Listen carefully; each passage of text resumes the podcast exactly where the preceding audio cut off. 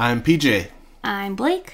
and this is the Church Podcast, episode five. And we're breaking down reason number two of why you should run from your pastor. Um, this reason was called Asking Questions is Forbidden. And this is a very juicy one. I personally am always asking questions. I have to know why I'm doing something or I can't do it. And I think that's probably how everyone is. Yeah. Maybe very weak minded people don't need to know why, but I have to know why I'm doing something so I can give my full effort. Yeah. You know, if I don't believe in something, how are you supposed to care about it? Yeah. So, asking questions should not be forbidden. You're obviously not going to go anywhere and say, hey, are questions forbidden here? Let's just preface this by saying they're going to say asking questions is a good thing. Yeah. A healthy culture, you have to know why. Right. You know, and all this different stuff. But test it out a little bit. One example. this is so funny. One example, what? I think I know which one you're gonna Yeah. share.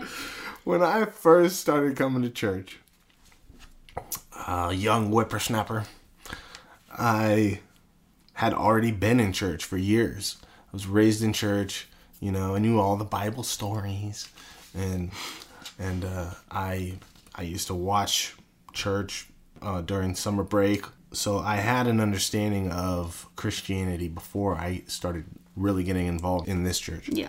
And one of the things the pastor said, which which really isn't a big deal, I think, you know, I was probably overanalyzing him like I do, but he was he started off his his sermon by saying, "Well, today I'm going to change your lives. I'm excited. Are you excited?" You know, like all this stuff.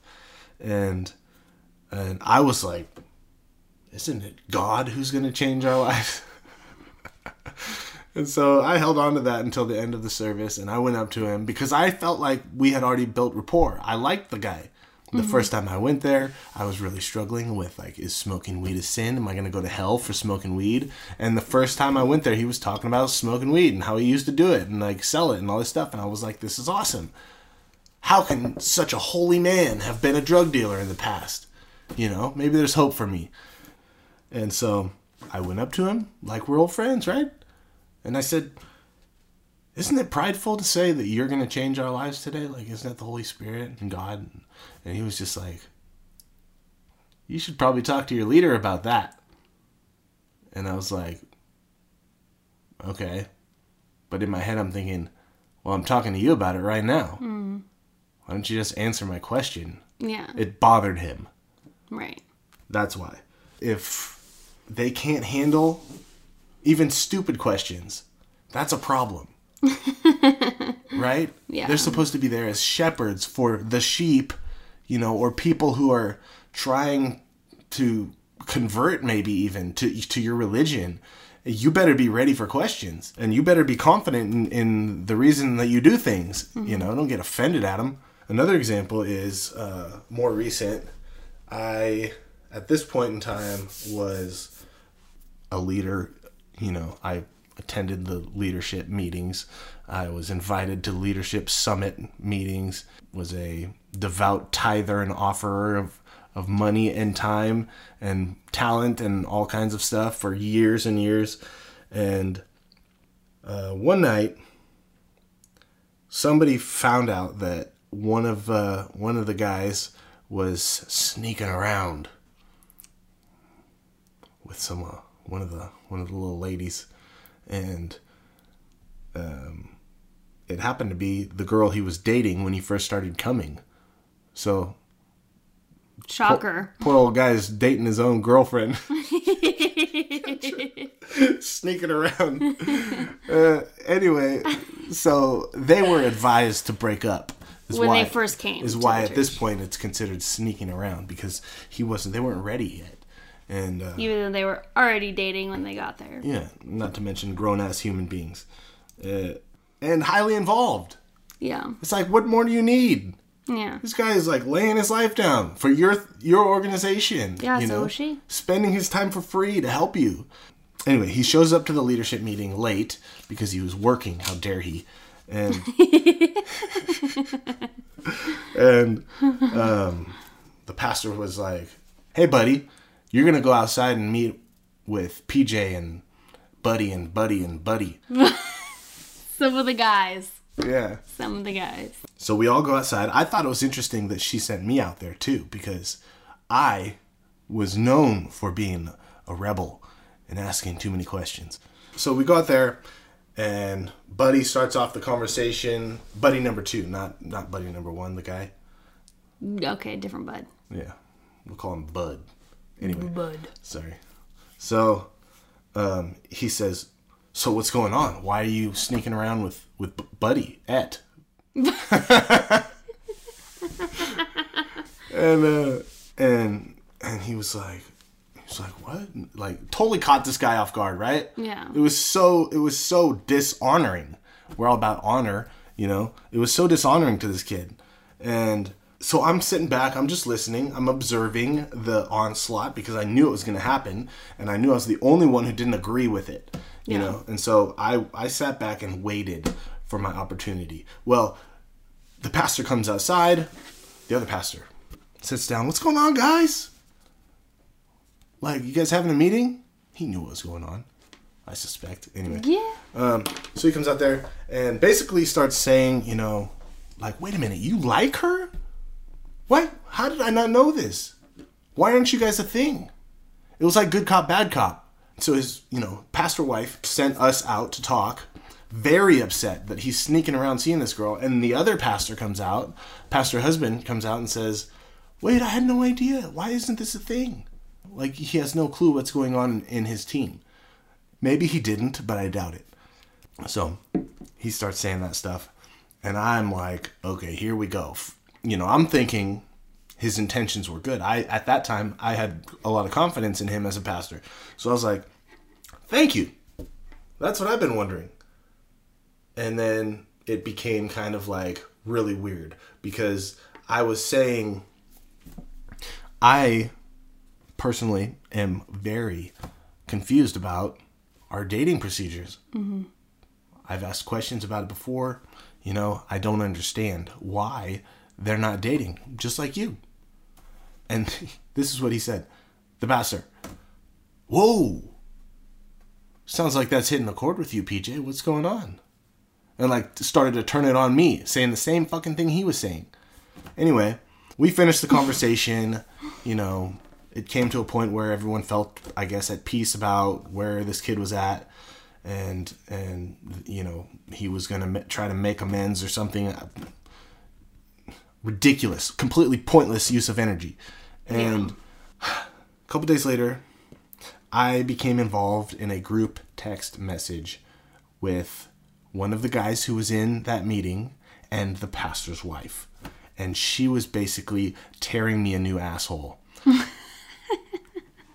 she started off with, What's this I hear about you talking smack behind my back, PJ, or something like that.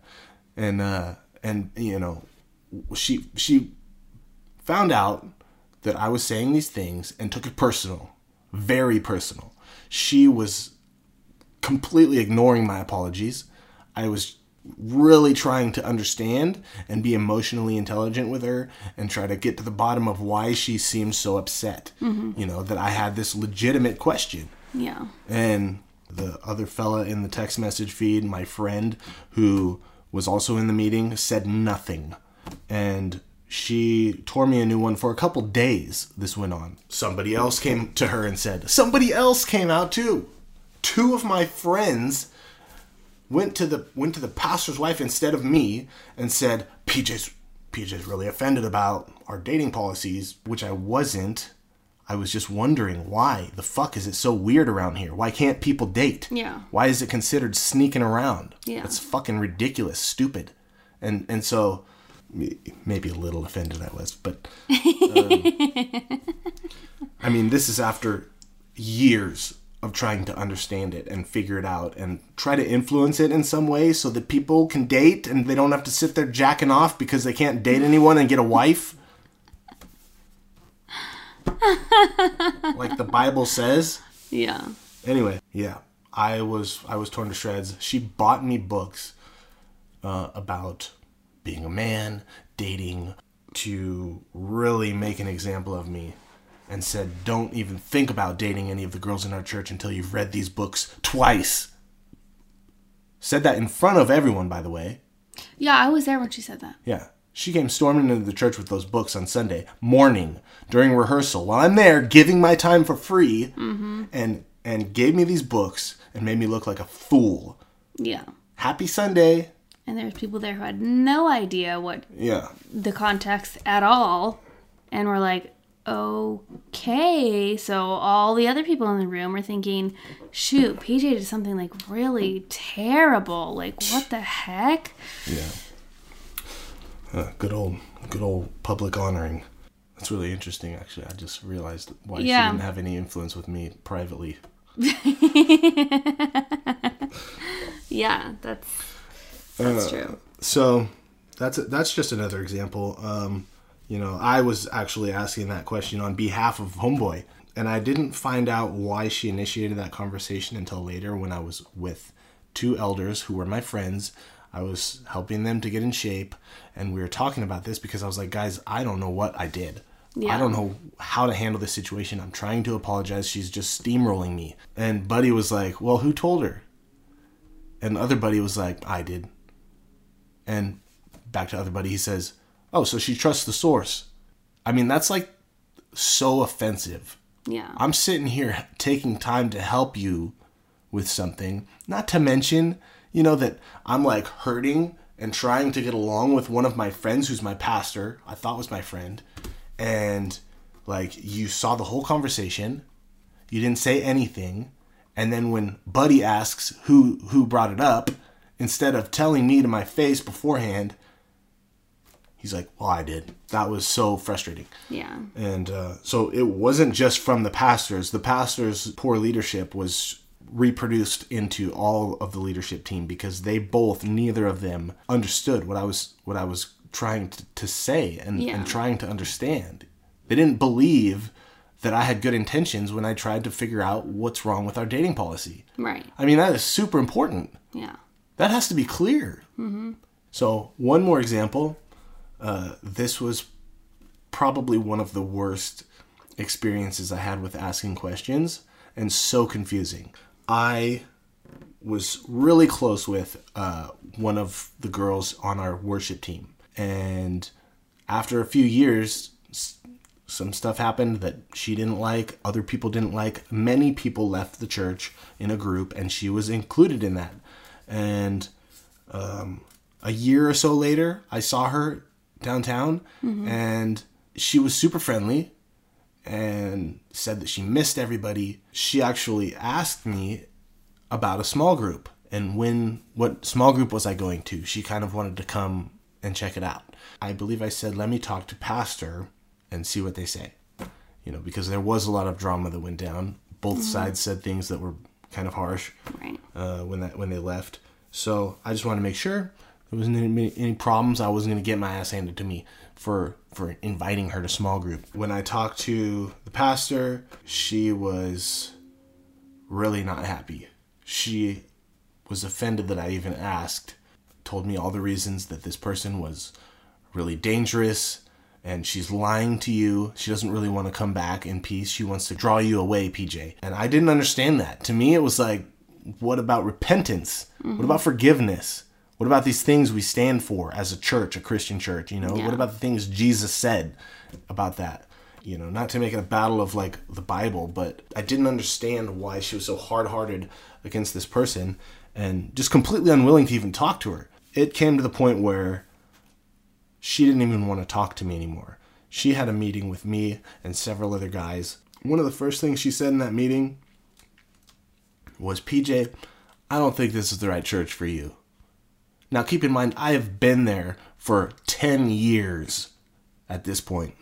I have been through thick and thin When all these people left, I was there. Mm-hmm. When other groups of people left, I was there. Stayed up late at night working on on my department, working in small groups, you know, doing everything possible to contribute. Mm-hmm.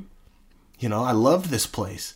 And when she told me, I don't think this is the church for you, I mean, it was like, let me just kick you in the balls.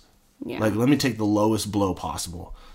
I was just honestly and, and innocently and genuinely wondering why can't this person repent and come back to our church? Mm-hmm.